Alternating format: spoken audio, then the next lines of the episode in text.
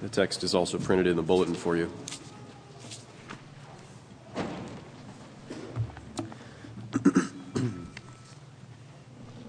So last week,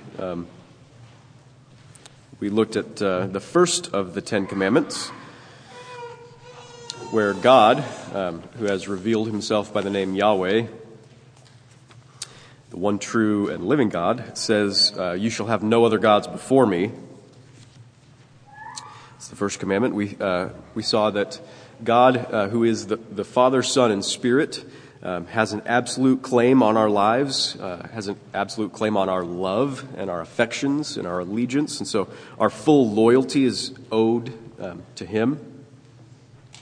And we worship him and him alone when we worship through his Son, Jesus Christ. And I argued that the first commandment is central to and representative of all of the other commandments in the moral law, the Ten Commandments especially. But if you could perfectly keep that commandment, that first commandment, to have no other gods but God, then you would keep them all. And if you break any of the other commandments, you're breaking the first commandment. So the first commandment is, in a sense, the core of the law of God. Now, the second commandment is intimately connected to the first. In fact, in the Roman Catholic Church and in the Lutheran Church, they actually combine the first and second commandment in their catechisms. So when they teach what the Ten Commandments are, they take what we consider to be those first two, and they make them one. And then in order to keep 10, they take the 10th and break it into two. So, but that's just to say these are very intimately connected, these first and second commandments. But even though the first commandment is so clearly central to the law and fairly straightforward, right? And the first and second commandments are so intimately connected, I think we actually don't even understand the second commandment very well most of the time. Hopefully, we'll come away from this morning with a better understanding of what God means by the second commandment and how it's supposed to shape our lives. So let's pray, and then we'll read the scripture.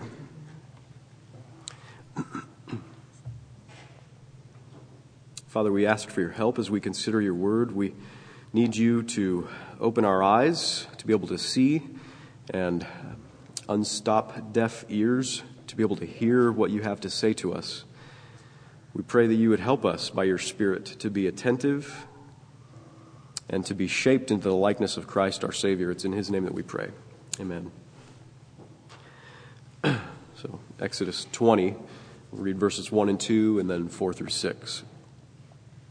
God spoke all these words, saying, I am the Lord your God, who brought you out of the land of Egypt, out of the house of slavery. You shall not make for yourself a carved image or any likeness of anything that is in heaven above, or that is in the earth beneath, or that is in the water under the earth. You shall not bow down to them or serve them, for I, the Lord your God, am a jealous God, visiting the iniquity of the fathers on the children to the third and fourth generation of those who hate me, but showing steadfast love to thousands, or to the thousandth generation of those who love me and keep my commandments. This is the word of the Lord. Thanks be to God. So, we've read it. You've probably read it before, heard it in some form. When was the last time you broke this commandment? In general, Christians confess that we break the Ten Commandments pretty much all the time, and this becomes especially true when you consider the commandments in light of Christ's teaching of them in the Sermon on the Mount. In Matthew chapter 5, he used the example of the sixth commandment. He takes a couple of these, takes the sixth and seventh commandment, and kind of amplifies them for us. He takes the sixth commandment as an example and says, you shall not murder. You've heard it said, you shall not murder. But he said that you don't actually have to kill another human being, physically extinguish their life in order to be breaking this commandment, the sixth commandment. But simply hating someone qualifies as a breaking of that commandment. And likewise, he used the example of the seventh commandment and said, which is, you shall not commit adultery. And he said, you don't actually have to sleep with someone besides your wife or your husband in order to be breaking the seventh commandment. But but they're just lusting after someone. Looking at them with that kind of desire in your heart qualifies as a breaking of that commandment. So he pulled back, what he was doing there was he pulled back the external behaviors that are listed in the Ten Commandments, and he exposed the internal heart motives that are behind them, right? He made it clear that obedience to God's law or disobedience, disregarding God's law, are matters of the heart, ultimately, which really just opens it up wide for us to see how much we fall short, doesn't it? That was kind of the point of that teaching. I may never have outwardly broken a particular law, whatever it may be, but inwardly in my mind and in my desires, I've broken most of them daily, right? Many of them. And so I stand guilty before God, who doesn't just see the externals, but who looks upon the heart and who knows what's in the mind of men and women like us, right? So the more we grow as Christians, the more we get to know ourselves, the more likely we are to confess that we're just pretty much always breaking the Ten Commandments. But again, when was the last time you broke the second commandment? Just like most of you here have probably never killed another human being, most of you here have probably never carved a piece of wood or cast some metal for the purpose of worshiping it, right?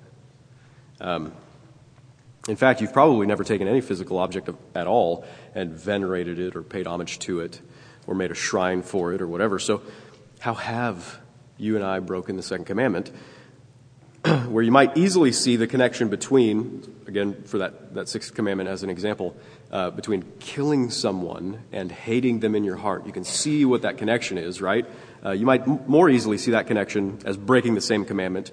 You might not see any connection at all between carving an image for worship, making a little statue out of wood or metal, and whatever is supposed to be the corresponding heart motive behind the keeping or breaking of the second commandment. What constitutes the internal breaking of the second commandment? Is it imagining carving an idol out of wood? Is it really wishing you could, even though you never do such a thing in the real world, right? I mean, that sounds kind of silly, right? It doesn't connect. I don't know, maybe there are some really primitive, superstitious pagans somewhere in the world that really struggle with this compelling desire to whittle a statue and bow down before it. I think it's hard to make sense of what's really going on in the second commandment for us.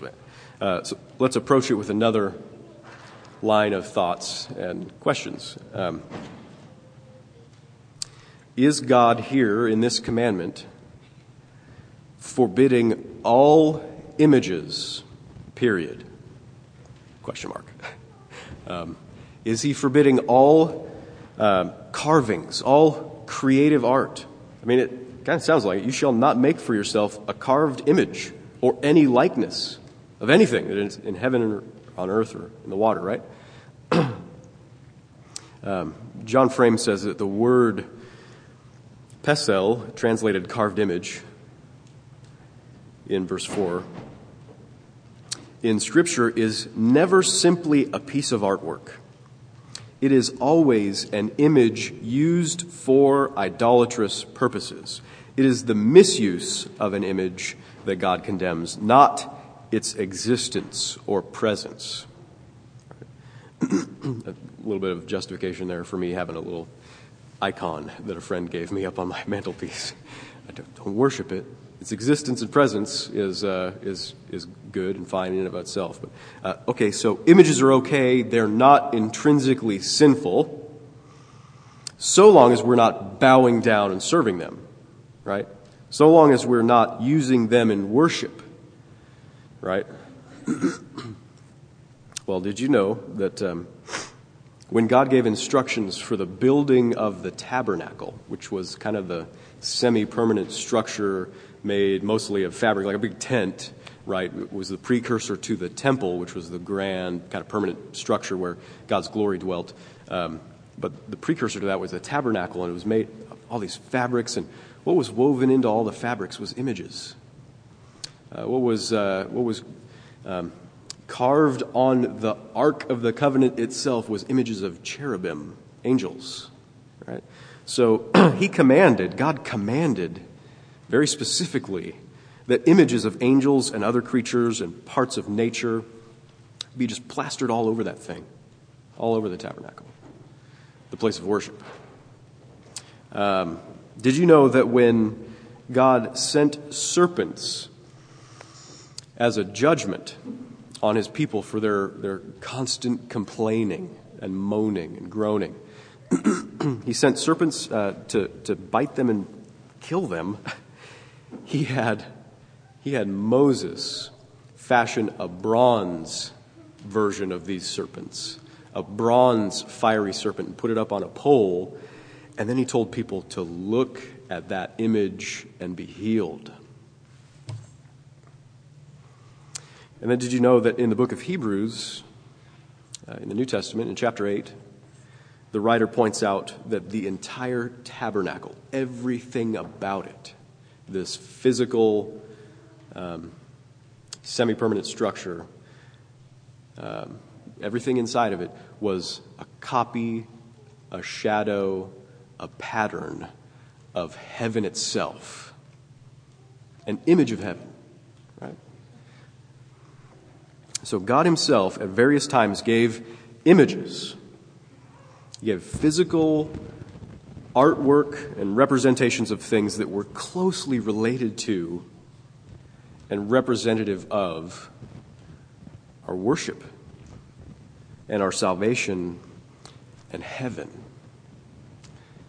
Doesn't that seem to get dangerously close to a violation of the second commandment?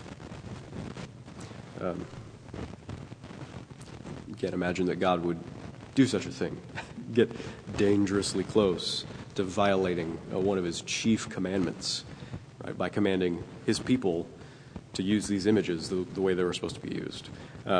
So what precisely is he forbidding in the second commandment if these other things were commanded by God and permissible? Right. If images and carvings and artwork in themselves aren't bad, and God himself even gave religious significance to some of these objects, then we know that the problem has to be in our hearts, right? Not with the objects themselves. The problem is in our hearts. But then what is the heart problem that God is addressing behind the second commandment? I think it can be boiled down very simply to human religious presumption. Human religious presumption. So let me explain what I mean here. Actually, Alec Motyer, who's a commentator on Exodus, and he's got a lot of good commentaries on Old Testament books, says that the second commandment does not refer to the worship of alternative gods.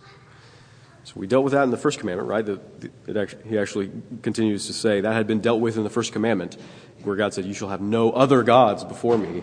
Nothing else is going to compete in your life for my loyalty, for affection and loyalty toward me. The second commandment does not refer to the worship of alternative gods, but to the worship of the true God in a false way. God is not to be represented by any human contrivance.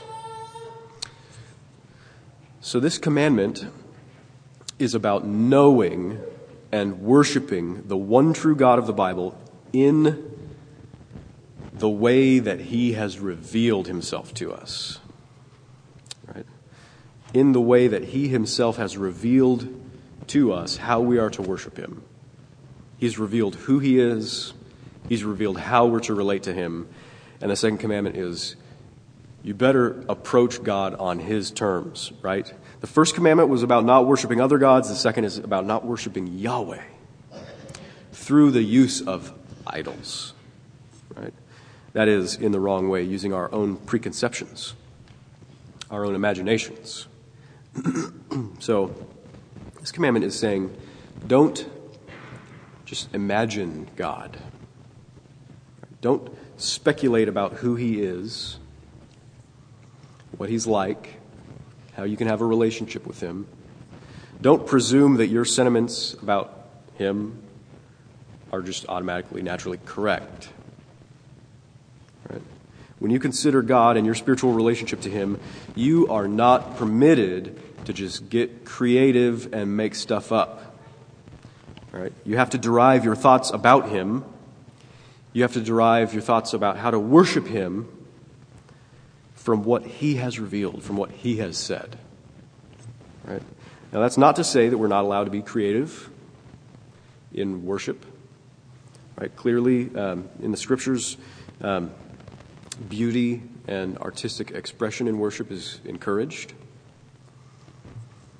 But when it comes to thinking about who God is and how we are to bow down and serve him, that is, to worship him, we are absolutely to submit to him as he truly is, as he really is, as he has revealed himself to be in the way that he commands. So we're to come to him on his terms and not on terms of our own making. Right? And this is a big deal for us because we're constantly imagining God as we would like him to be. We are constantly fashioning him in our image rather than coming to know him as he truly is. And here's how to recognize that tendency in yourself. It's when you say, you know, I really like to think of God as blank. Or I just refuse to believe in a God who blank. Then you're crafting God after your own preference, rather than knowing him as he has revealed himself. So, for example, it's fairly popular in our broader culture to hear this. I really like to think of God as all loving, sort of a cheery, kind, tolerant, all welcoming grandfather figure in the sky. Right? To be sure, love and tolerance and acceptance captures a huge part of who God is, right? But we all know what's implied by a statement like this is, I do not like to think of God being just, being unable to tolerate sin, being angry at sin. That just strikes me as a cruel and archaic idea of the divine. That is to say, really, at the root of it, I prefer not to think of God the way he has revealed himself, to be both loving and just. Right? That is to say, I prefer to imagine whatever I like about God in a way that suits my taste, and I think I have the right to do that. Right? So there's a book by J.B. Phillips. It's an older book, may be familiar to you, called Your God is Too Small, where he spends the first half of the book, at least, several chapters, looking at the different ways that we reduce God maybe to one of his legitimate attributes, or maybe just to our own imagination or preference of him. But there's the resident policeman conception of God, right, where he's just hanging over your shoulder constantly, waiting for you to slip up so that he can nail you, right? You take it. Resident policeman. Some conceive of God as absolute perfection, right? Some sort of being detached from all of regular reality, some sort of inscrutable purity, right? And some think of him primarily as a supreme architect or author or director of the world. We do this in the church. We reduce God according to our own imagination when we say things like, I just can't believe that a good God would ordain suffering, in spite of the clear teaching of the Scripture that that's true. Or, you know, I just love the book of Philippians. It is so encouraging to me. You know, I just have such a hard time with so much of the Old Testament. It seems to portray a different God from the one that I love from the New Testament. Or when we project our ideas of authority onto God, when people maybe have used their authority to abuse us, so we want to have nothing to do with any concept of authority at all. We refuse to submit to God's authority. Or when we've wielded the authority, right?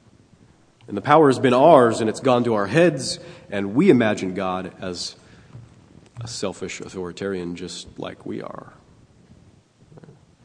Right? We project ourselves onto God. We project our own perceived needs, our own wants and desires onto God. We fashion him after our own image, which is the internal bit of taking a little piece of wood and carving it into a nice statue to worship it. Right? And where modern psychology and philosophy and spirituality says, yeah, it's okay, it's normal, right? That's religion, isn't it? Yahweh says, that's never okay. That is not the way that it's supposed to be. You are not allowed to do that. He commands us not to do that. It angers him when we do that. And there is divine justice awaiting those who do that. For example, we see this happening in Exodus 32. It's probably the picture that jumps into most of your minds. If you're familiar with the Old Testament, you think about where would people break the second commandment and do this kind of thing. And the people in Exodus up to that point, they had received the Ten Commandments, right? They'd heard God speak the very words of the Decalogue, the Ten Commandments. And then Moses had gone up from them to Mount Sinai, up into the clouds and thick darkness to fellowship with God and to hear from him, where he stayed for a long time, 40 days and nights. And in Exodus 32, it says, when the people saw that Moses delayed to come down from the mountain, the people gathered themselves together to Aaron, who is kind of the priest among the people, and said to him, up, make us gods who shall go before us. As for this Moses, the man who brought us up out of the land of Egypt, we do not know what has become of him. So Aaron said to them, take off the rings of gold that are in the ears of your wives, your sons, and your daughters, and bring them to me. So all the people took off the rings of gold that were in their ears and brought them to Aaron. And he received the gold from their hand and fashioned it with a graving tool and made a golden calf. And they said, these are your gods, O Israel, who brought you up out of the land of Egypt. And when Aaron saw this, he built an altar before it, and Aaron made a proclamation and said, tomorrow shall be a feast to the Lord, to Yahweh. And they rose up early the next day and offered burnt offerings and brought peace offerings, and the people sat down to eat and drink and rose up to play. And the Lord said to Moses, they were up on the mountain, he said, go down, for your people whom you've brought up out of the land of Egypt have corrupted themselves. They have turned aside quickly out of the way that I commanded them. They have made for themselves a golden calf and have worshipped it and sacrificed to it and said, these are your gods, O Israel, who brought you up out of the land of Egypt. And the Lord said to Moses, I have seen this people, and behold, it is a stiff-necked people. Now therefore, let me alone that my wrath may burn hot against them and I may consume them. Right, so these... they'd made this golden calf, and they called it Yahweh. This is the one true God who brought us up out of the land of Egypt. And they made sacrifices. They worshiped. They bowed down to it, exactly as he had forbidden them in the second commandment. And God's response was, leave me alone now so that my anger, my wrath may burn hot against them for this. God's wrath burns hot against them, and it would consume them because they presumed to dictate who God would be rather than acknowledge him as he has revealed himself to be. Right? They presumed, out of their impatience, to relate to God on their own terms rather than according to the terms that he'd revealed. And when we do this, our presumption amounts to rebellion against him. Right? He says, "You shall not bow down to or serve these images, for I, Yahweh, your God, am a jealous God, visiting the iniquity of the fathers on the children to the third and fourth generation of those who hate me." Right? Your breaking of this commandment is a hating of God. Our religious presumption, our spiritual presumption about God, God calls hatred for God. Right? And on a side note, this could be confusing language here, visiting the iniquity of the fathers on the children to the third and fourth generation of those who hate me.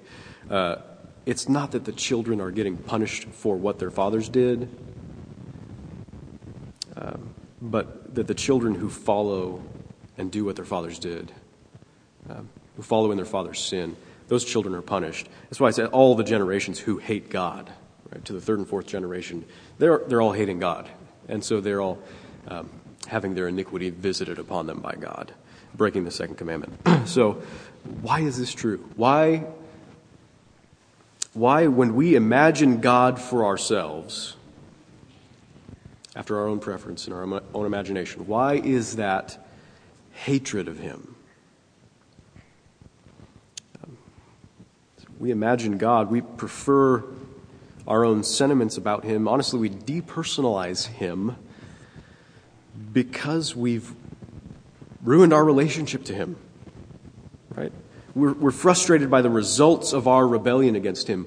We have sinned, and God, therefore, has distanced himself from us for our sin, and that's bad news for us, and we don't want to believe bad news, right?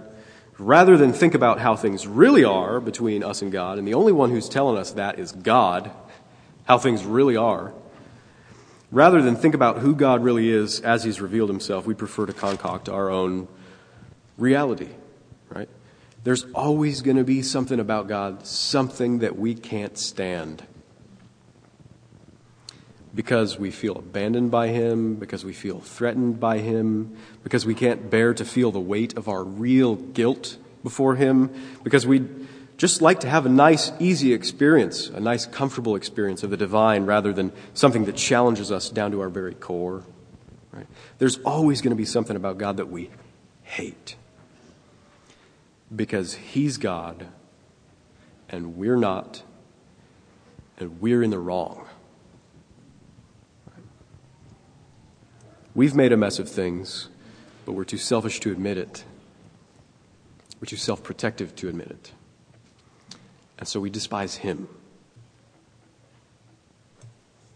And the real God, as he's disclosed himself to us, we just reject him on a visceral level. And we carve out something different to our own liking, because we need a God, right?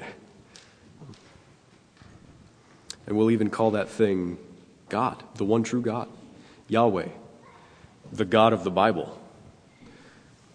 But the phrase, the God of the Bible, pretty much means the God who has told us about himself. He is the God who has told us about himself. And he's a jealous God, is what he says. Jealous to be known for who he really is. Right? Jealous for relationship with us according to spirit and truth. He says in Exodus 34, the Lord, Yahweh, whose name is a jealous God. So like a husband who has every right to be jealous of competition for the affections and faithfulness of his wife, Yahweh is jealous for us to be true to him, to know him, to have a genuine relationship with him, which has to mean getting to know him on his own terms as he's revealed himself to us, right? Who he really is.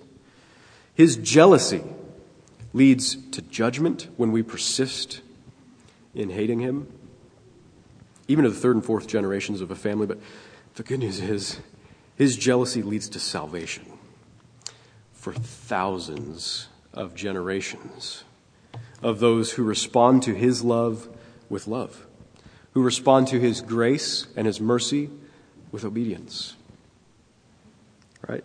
And how can we respond to him but to know him as he's revealed himself, as he truly is, and as he has revealed himself perfectly and completely in his Son, Jesus Christ. Right? Remember the New Testament reading from Colossians 1. It says of Jesus, he is the image of the invisible God. It says in verse 19, in him all the fullness of God was pleased to dwell. In Jesus. Hebrews says that he is the radiance of the glory of God and the exact imprint of his nature. Jesus himself says in John 14, I am the way and the truth and the life. No one comes to the Father except through me. If you had known me, you would have known my Father also. From now on, you do know him and have seen him. Right, because you've seen me, Jesus says. If you want to know what God is really like, then look at his Son. Look at Jesus, the Son of God. Right. There's a quote at the beginning of the bulletin there from Michael Reeves, a good book, Delighting in the Trinity. It says, just the fact that Jesus is the Son says it all, really says it all. Being a son means he has a father. The God he reveals is, first and foremost, a father. I'm the way and the truth and the life, he says. No one comes to the Father except through me. That is who God has revealed himself to be. Not first and foremost creator or ruler, but Father. Not first and foremost resident policeman or kind grandfatherly figure in the sky or supreme architect or absolute perfection or managing director. Father. That is first and foremost who God has revealed himself to be. Most fundamentally, God is Father, Son, and Holy Spirit. Right? A triune God of eternal, superabundant love. A communion of persons who know each other and who are known by each other in truth. Total transparency, total honesty, total truth. Right? So if you're going to know God, then you need to know the triune God. Right? Just as your wife couldn't stand for you to simply just imagine her, right, according to your own preference, after your own sentiments, with your limited experience of her. And she wants to be truly known by you over long years of delighted love, and she has every right to this kind of relationship. So the one true God demands your response to his self-disclosure, to his presence in your life. He has made himself known in Christ. So get to know him in Christ. Don't simply imagine him as your father based on even your own experience of your father or your parents, right? Whether they were good or bad parents, they do not hold a candle to who God has revealed himself to be in Christ. So read the Gospels and discover who Jesus really is, who God really is. Yes, he weeps at the death of his friend, even though he is about to, by his great power, by his mere word, raise his friend from the dead. Yes, he drives the money changers out of the temple with a whip to make room for the broken and the hopeless, to give them hope. Yes, he has all authority in heaven and on earth, and he used it to lay down his life for sinners. You can't put God in a box. You can never just imagine up Jesus as he really is. Can't put Jesus in a box. He doesn't allow for that. Right? But he allows himself to be truly known. You really can know who God is. So get to know him in the Scriptures. Right? Come to a home group. Come to the men's and women's study. Read the Bible on your own. Read the Bible in family devotions. We've got resources on the book table. You can guide you through the Scriptures to find out more about who God is. But let him tell you about who he is and how he's to be worshipped. Amen. Let's pray together.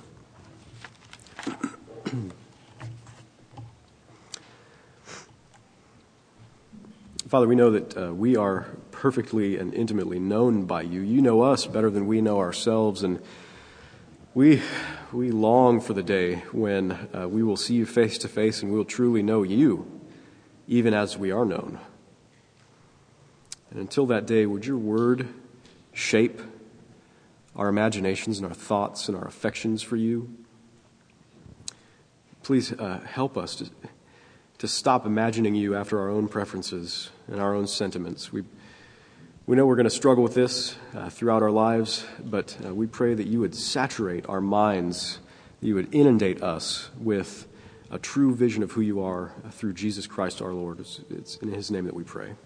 Amen.